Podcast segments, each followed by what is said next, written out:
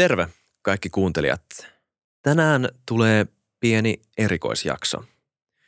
Mä oon tässä syksyn mittaan Tuumasin kanssa tuottanut Svenska Ylelle sarjaa tekoälystä, joka tulee uuden vuoden vaihteessa ulos.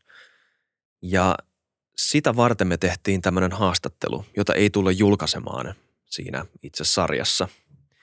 Vieraana on yksi maailman tunnetuimpia tekoälyajattelijoita, filosofi Nick Bostrom, joka muun muassa on kirjoittanut kirjan Superintelligence jo vuonna 2014.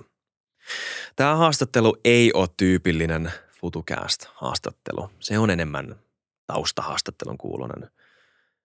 Mutta koska tätä haastattelua ei tule julkaisemaan siinä sarjassa, mä ajattelin, että olisi rikos sekä Nikkiä että teitä kuuntelijoita kohtaan, jos tätä ei ikinä julkaistaisi. Niin tässä pieni bonari teille. Toivottavasti tykkäätte. Tämä on Zoomin kautta tehty haastattelu. Pahoittelut ei täydellisestä äänenlaadusta, mutta tässä se on. Toivottavasti nautitte. FutuCast vieraana Nick Bostrom. Ai niin ja joo, tämä on sitten tietysti englanniksi. What is artificial general intelligence and superintelligence, and how do they differ from the current state of AI technology? Um, so traditionally, AI used to be about building systems with narrow competence, like they could do one thing in one particular domain, maybe using handcrafted rules and techniques. Uh, with the deep learning revolution that uh, started, you know, 10, 15 years ago, the focus shifted to machine learning, building systems that are able to learn from experience uh, to then perform various tasks. And uh, recent AIs, um, in particular the large language models that we see and the underlying transformer architecture that that powers them, has a very general learning ability. And when trained on massive amounts of data, like ChatGPT 4, it also is showing signs of very general forms of intelligence, the ability to understand more or less any text, to reason about it, to answer questions, to code, computer write computer programs, and to, to be creative, at least in limited ways. So I think we're already seeing sparks of general intelligence, um, still falling short of full human generality in various ways, but rapidly improving. It's possible that current techniques if we just scale them up even more with more data and bigger data centers, might reach all the way to human level and then go beyond them to super intelligence. Um, it's also possible that there might need to be, you know, one or uh, several additional uh, technical breakthroughs added on top of the stack of the current techniques before we get all the way. The jury's still out on that, but certainly, I think the um, progress we've seen over the last several years has been fast enough that it would be reckless to uh, exclude the possibility that we might see even human level artificial general intelligence within, let us say, a single digit number of years. Mm. And once we reach that point, I think plausibly uh, super intelligence is not very far behind. Um, once you have full human level generality, it might just be a matter of scaling it up a little bit more and you might get super intelligence. Um, so super intelligence is just general artificial intelligence at levels far greater uh, than that of any human brain. How could uh, general intelligence or super intelligence emerge? And what properties in AI should we be looking out for in the future or now when determining if AI is showing glimpses of general intelligence or super intelligence? I think we already see the first signs of general intelligence in the current iteration of large language models. Um, have been trained by a huge amount of data, basically ingested all of the internet, but from that they have gained impressive abilities in coding. I mean, they can write poetry, they can translate between different languages, they can reason about texts. Um, and although it is still below human in certain respects. I think we do see uh, glimmers of generality there. It's possible that just by continuing down this path and scaling up these models further, making some slight tweaks, um, that that could be sufficient for getting full human level general intelligence. It also could turn out that there will have to be, you know, one or two additional breakthroughs to be stacked on top of of the current technology stack to really make it work. Either way, I think progress currently is extremely rapid. There is a massive amount of talent uh, and money pouring into this field, and I expect continued rapid advances in AI over the next few years. Uh, is superintelligent AI an existential risk for humanity? And if so, why? Well, I see the development of greater than human intelligence as a sort of portal through which we will have to passage at some point. All the really great futures that we could access, I think, at one point or another, go through this portal, this development of machine superintelligence.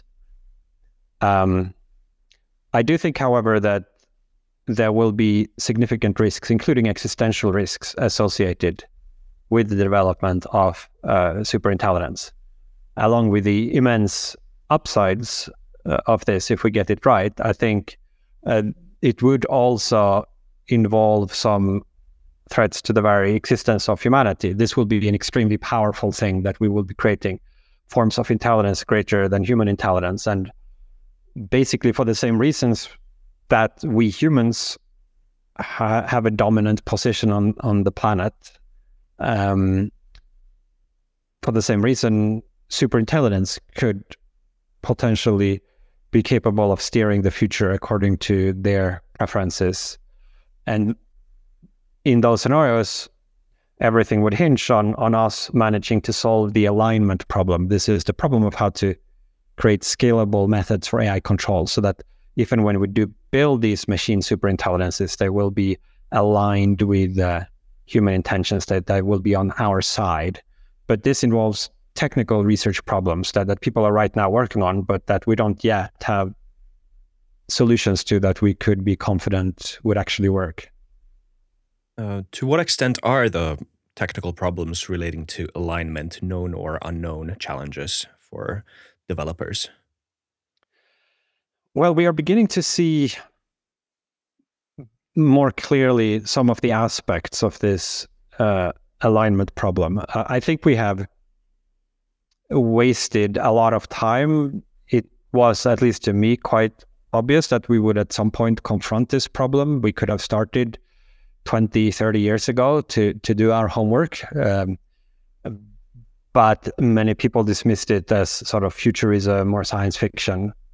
Um, now, recently, in the last few years, there has been a much wider recognition of this. And in fact, many of the leading AI scientists have come out publicly now speaking about the alignment problem as a critical challenge and talking about human extinction risks. All the heads of the leading AI labs, uh, DeepMind, OpenAI, and Anthropic, have also gone on the record uh, e- expressing concerns about this, and they all have research teams focusing on this now.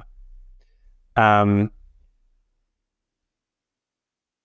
there are many different approaches to this, and it's not yet clear which one is the correct one, but we are certainly understanding the problem better, and we are beginning to develop concepts that allow us to formulate more precise research questions. And um, we have various ideas for how mo- one might approach it. Um, we, we, don't yet have enough confidence in any particular one of these ideas to make to be, be, be sure that it that it would actually work.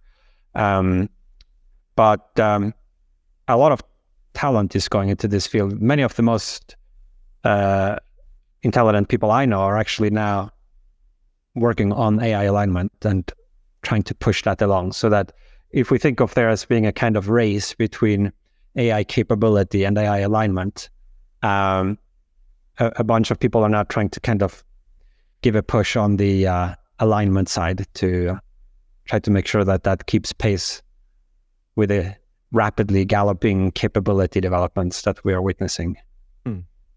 Um, what kind of uh, scenarios could the uh, worst case of the existential risk manifest itself in in the future with superintelligence? There are a variety of ways in which this transition to the machine intelligence era could go wrong.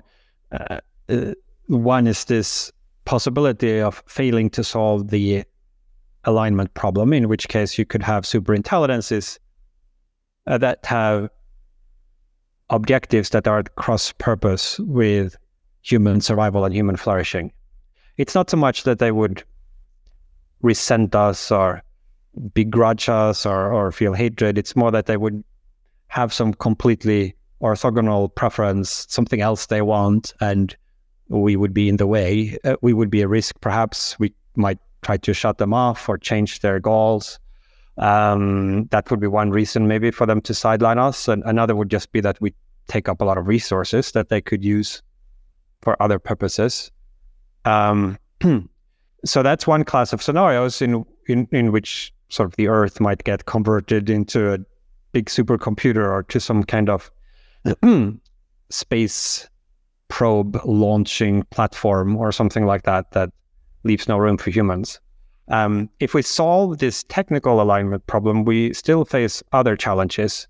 One of which is what you might refer to as the governance problem. Like we want to make sure that if humans can control AIs and get them to do what we want, that we then use this powerful technology for beneficial purposes, as opposed to, for example, waging war against each other or oppressing each other or doing other nefarious things with this technology. Um,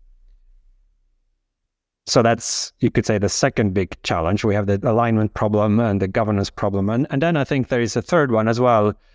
You might label that the ethical problem, but it's not just about making sure the AIs don't harm us uh, or making sure that we don't harm each other using AI tools, but it's also ultimately about making sure that we don't harm the AIs. I think as we develop increasingly sophisticated digital minds, uh, they might attain various degrees of moral status.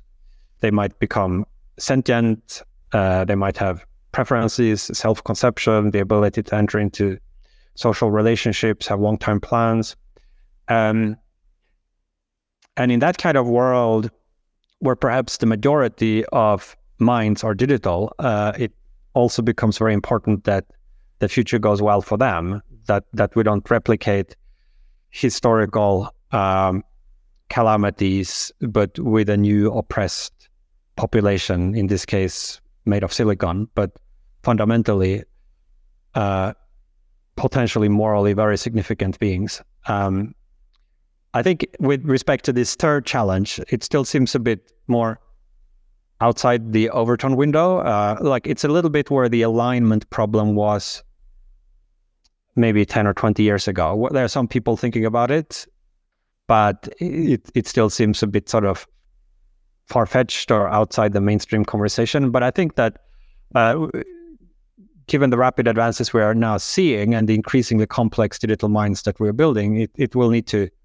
migrate from the philosophy seminar these questions about the moral status of digital minds in, into ultimately mainstream conversation and policy discussions over the next several years.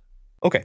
Uh, I'll, I'll end with my final question. What areas of development, research, and decision making are the most crucial to ensure the safe development of AI in the future?